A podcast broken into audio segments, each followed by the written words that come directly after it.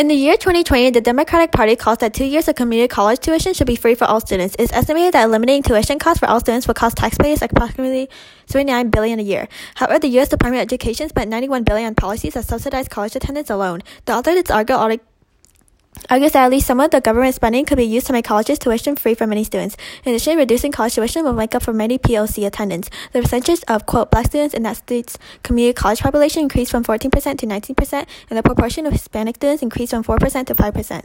This will not raise the, wait, this will not only raise the diversity in many campuses, but also give educational opportunities for students who may be low income.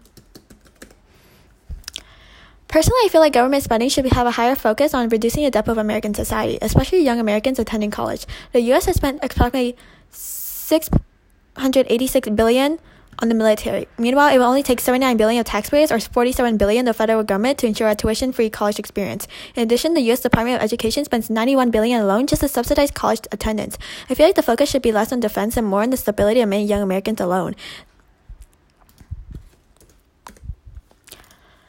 This excessive need to protect American society really strays away from the fact that many Americans are struggling and worrying about piling college debts. This issue alone reflects the care that the American government has on American society in order to keep up with the military competition.